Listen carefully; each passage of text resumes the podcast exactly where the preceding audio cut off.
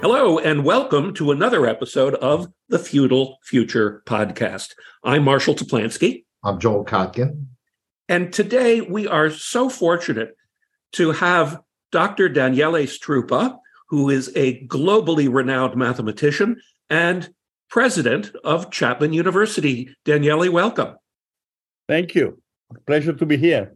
Well, today we want to explore the topic of uh, GPT 3, Chat GPT, these, these large language models and generative uh, AI technologies, and, and what their implications are to humanity.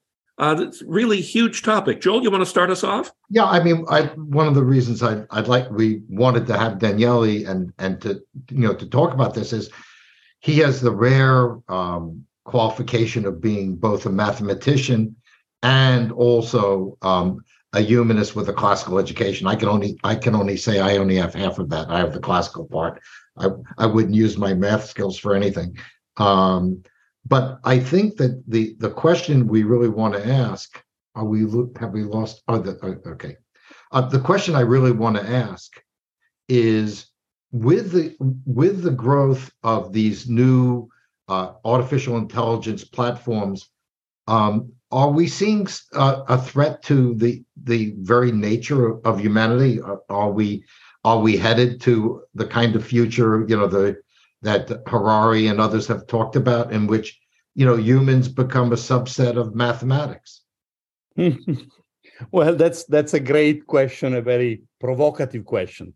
Uh, first of all, I, will answer with one word and then I'll, I'll, elaborate a little bit. I think the answer is no. I, I'm really not very worried, to be honest. I think as technology advances, we always feel the, this tension about uh, being replaced. So I remember when I was a kid, and uh, I am dating myself a little bit, but the first hand calculator came about. And my professor would say, "Wow, the calculator! You're gonna learn. You're gonna forget how to to do simple operation," which to some extent is true, but that obviously that hasn't really destroyed our society. I remember as a kid, one of the things we learned in school was to take the square root of numbers. I would give you a big number, six or seven digits, and you calculate the square root. There was an algorithm now, to be honest, if I had to do it now, I would have to think about it. I don't remember the algorithm, but that has not taken away anything from me. So I think the first thing is to sort of chill, realize that technology will continue to advance, and uh, and there will be other things in which we can establish our humanity. Now, one of the things that uh, is interesting is that there are kind of two ways in which people look at this new uh, artificial intelligence. Some people look at it with fear and some people look at it with glee. And I'm always surprised, especially by the glee component. Mm-hmm. So there is a fear we're going to be replaced. Well, I, I don't have that fear, and I can elaborate in a few minutes why I don't feel that I'm going to be replaced by machine. But then there is the glee component.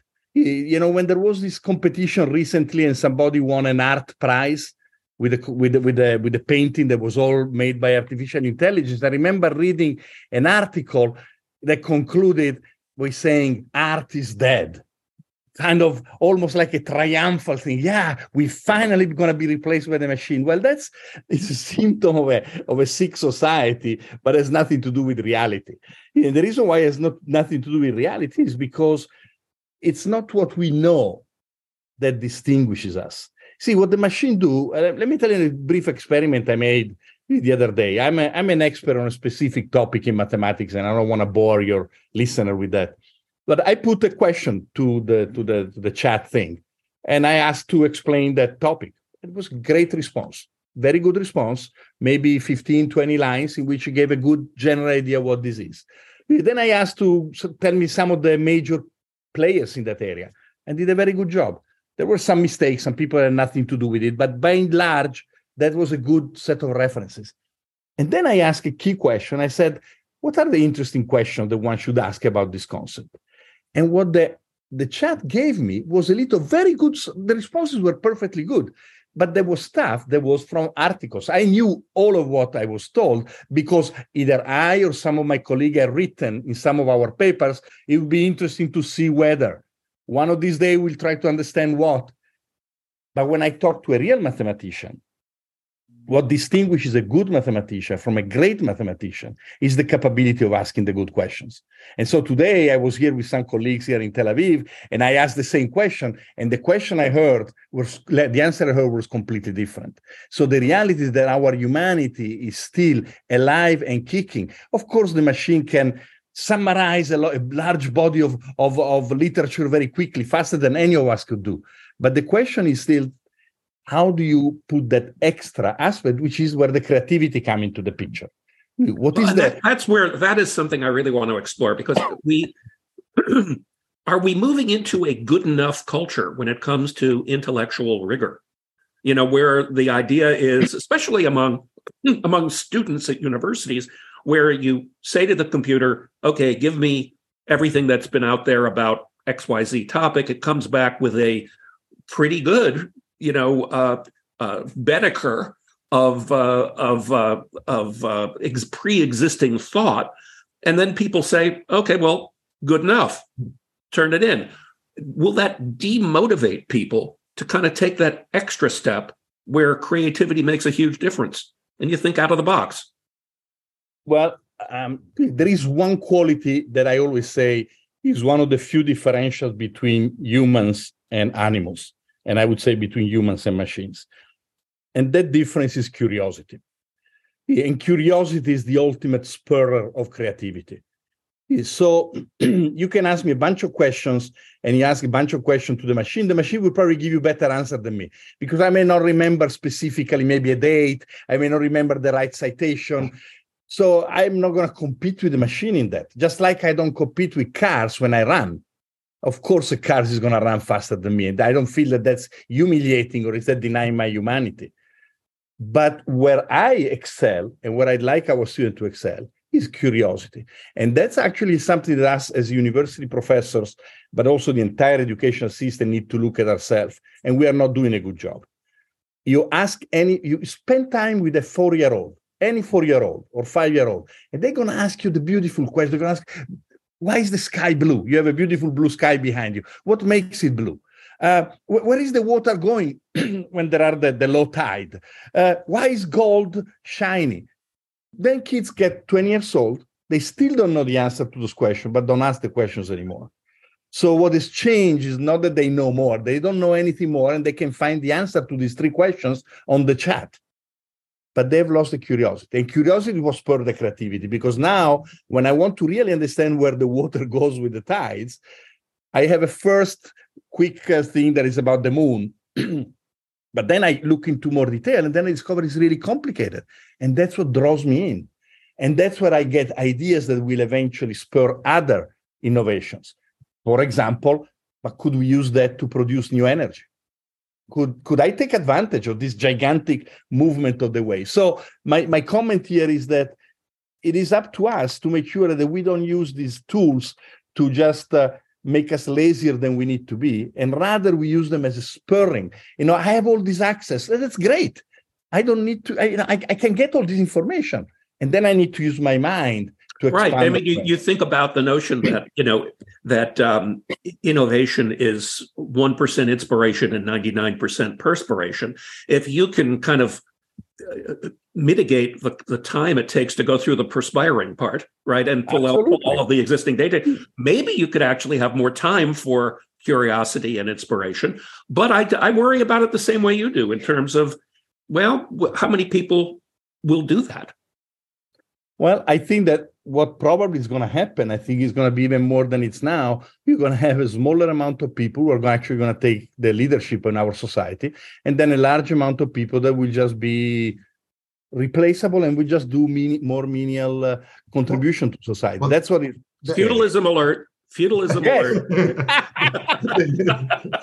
this is something that uh, Rony Abovitz, who was our guest on our show, who's been involved with the metaverse, raised the question that many of the jobs that will be eliminated will be the very people who are in the glee, uh, the glee about AI, because you know they can be replaced, whereas the plumber, um, you know, is um, and maybe the the, the nurse's aide in, in, in a hospital, the the carpenter is probably much less likely to be replaced than than the mid the mid skilled tech worker. Absolutely. No, I, there is certainly an entire group of workers that are not going to be replaced so easily. And but there is a large uh, aspect of society, the, the gleeful people, I think, they will probably be replaced, or at least I, I wouldn't say replaced, but they will be given uh, service functions and they will not really be participant in our society at the highest level. Yeah. You and, know, I read an interesting article yesterday about the ability of GPT-3 to debug code. Mm-hmm. So there is a certain irony there that the people that created the code will be replaced by the machines that can do a better job of maintaining the code than they can. That's right. But you know, then the question will be, but you know, somebody's going to come up with uh, new languages, for example, new computer languages, and somebody's going to come up with different sort of way to apply them. Um, so I, I really, as I said, the fact that I don't know how to take the square root and I use the calculator hasn't diminished me. And I remember my professor, my advisor when I was a young man, he was able to do certain calculations that they were done at the beginning of the 20th century that I had no idea even existed. So this is not really a problem. I, I think it's, uh, you know, the schools are, you know, there are articles in the newspaper where now universities are getting all worried about and cheating. Well, again, people cheat if you give them easily cheatable tests and if you ask them questions that they can easily find on the web. But one of the quick answer is to just have an oral exam like we do for example in italy. Every exam is oral.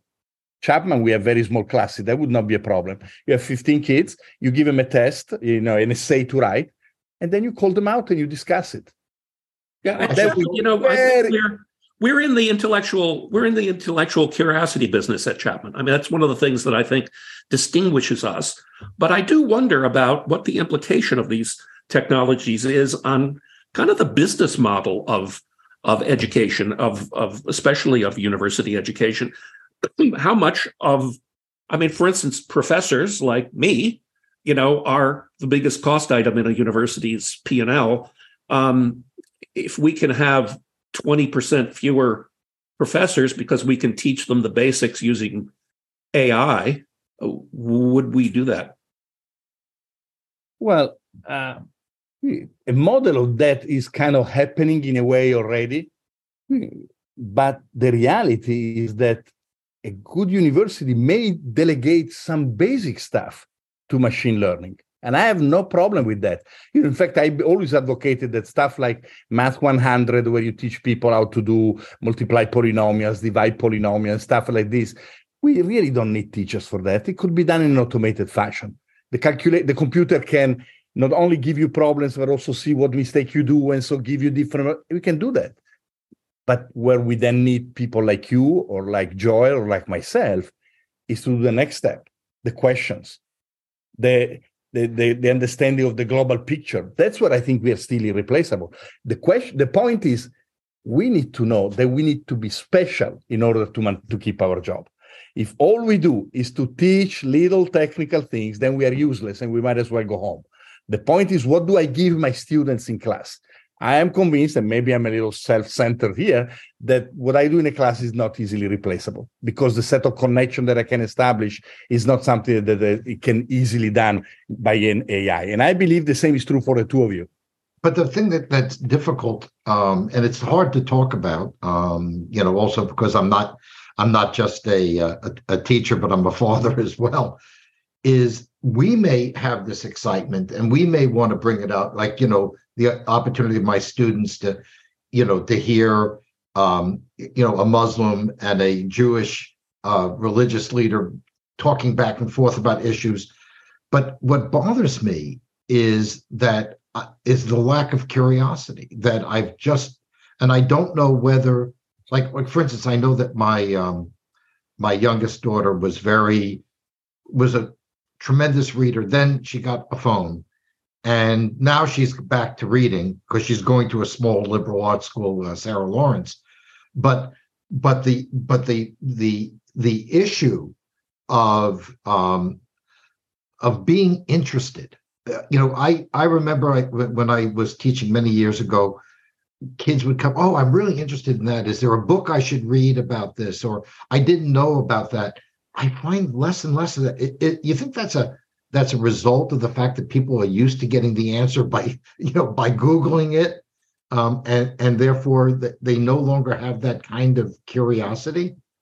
I don't know. I mean, uh, sometimes I feel the way you do. in fact, uh, you know, sometimes I really feel like the, the young people they don't have curiosity anymore. But sometimes I feel that maybe it's just because I'm older, and now I have a I have a warped perception of life. the three of us have chosen a kind of intellectual activity that is not common. So we feel that our students don't tend to our standard, but but we shouldn't be thinking about that because not they don't necessarily want to become what we are. And for some of them, a more uh, plain life in which there is no curiosity there is it's it's perfectly fine and i don't think they're going to believe miserably because of that i think they're not using life to the fullest extent i think we have been given an incredible machine because this is a fantastic machine and i enjoy using it it's like having a ferrari and you go to the shopping center to buy the bread well you can do that it's a kind of a pity it's kind of a waste. You can use a Prius to go get the bread. The Ferrari, you want to go on, you know, PCH and hoping that there is no police looking at you. You sit down, you know, looking at the at the ocean. But and I think that some some people will do that. I I think sometimes our age comes in the little bit in the in the middle and, and makes us think that things are worse than they really are. Um, so how do we make them better? I mean, what you know, what steps can you know other people who are teaching um, at universities? What what can we do that's different no. that supplements and works with AI instead of uh, is crushed by it? So first of all, I think the solution is not in colleges. The solution is in first grade. Mm. First grade, second grade, third grade. The thing I've seen with my children, you know, I have four kids, has been horrible. And now I'm very happy because my two latest girls uh, one is going now, and the other went before to a uh, private school, Pacifica Christian in uh, in Newport Beach, and they're getting the kind of education that I think they should get, and they their curiosity is being built. So I think really we need to go back to the to the K twelve. The K twelve has abdicated, in my opinion. Yes, fundamental role, and that is a crime because we are taking intelligent kids and we are wasting them we are killing their interest, we are killing their curiosity, and I think that this is a tragedy. Now, where are the universities responsible? Well, we are responsible because the teachers are people that we graduated. So we cannot escape our responsibility. We have not done a good job in educating the future teachers. Our society thinks that being a teacher in elementary school in a K-12 system is not such a big deal. No, it's a huge deal it's a huge deal because that's how we build the, the, society of the future. So, to your question, what should we do? I think we really need to rethink our education. We need to make it more rigorous. We need to make it more exciting. We need to, but ultimately, we also need to be clear that learning is not always going to be easy. I think that we are being curious is tough because so now I want to know why the sky is blue. Well, there isn't a Google answer. It's a complex phenomenon where is the water going during the day? It is a com- I need to have the courage to enter a complex situation. And I think that that's what our school need to teach. They don't teach anymore enough discipline, I think, for this. And I know that I sound really like an old guy at this point, but I think that the, the discipline and the willingness to sit there is important. There is a piece of Gramsci. I know that uh, is probably smiling because you heard me quoting before. Gramsci, the founder of the Italian Communist Party, and everybody knows I'm certainly not a communist but he once read, wrote a beautiful piece about studying Greek and Latin. And he was in prison when he wrote that piece. And he said, we don't study, we don't study Greek and Latin to, to, to, to speak the languages. We don't study them to, to translate. And we study because of two reasons. First of all, because it tells us something about the civilization we come from, but also because we want to teach our kids the kind of psychophysical discipline that is going to be indispensable for them to become the intellectuals that every society needs. It's a, the best expression of our faith in the value of intellectual work. He said they need the discipline because he says otherwise it would be impossible for them to be sitting at their desk 10 hours a day, which is what they will need to do when they grow up. Now, it's about discipline and it's about the value of intellectual work for a society. And Gramsci said it very clearly for every society will need that. And I think that that's what we need to go back to, back to thinking that what we do in schools really matters. And we need to teach our kids discipline and we keep their curiosity alive. And we need exciting teacher we need teacher that feel that passion we need teacher that when they read uh, the odyssey have a tear coming out because they get captured by the beauty of what we are reading. Because the, the human sentiment that emerge from there is so strong that, that that shrinks their heart and that passion is translated to the children. If we lose that, then of course we'll become machine. But I know that we will not. That's why I'm, I'm ultimately an optimist in this. Well, I'm, I'm delighted to hear that that you believe that there's hope for intellectual curiosity and for people to to emotionally relate to uh, to learning, not just intellectually relate to learning. And um, uh, and hopefully, you know, the these technologies will make it a little easier for people to assimilate the baseline of knowledge that allows their minds to be able to go to the next level. Uh, we want to thank you so much for for being on the Feudal Future podcast, and uh, we look forward to uh, seeing how all of this works out. Thank you. It's been a real pleasure being with you, and it's always nice to see you both. Well, you, will see us in the flesh soon. All right. Take care and safe and safe travels. Okay. Thank you. You both take care.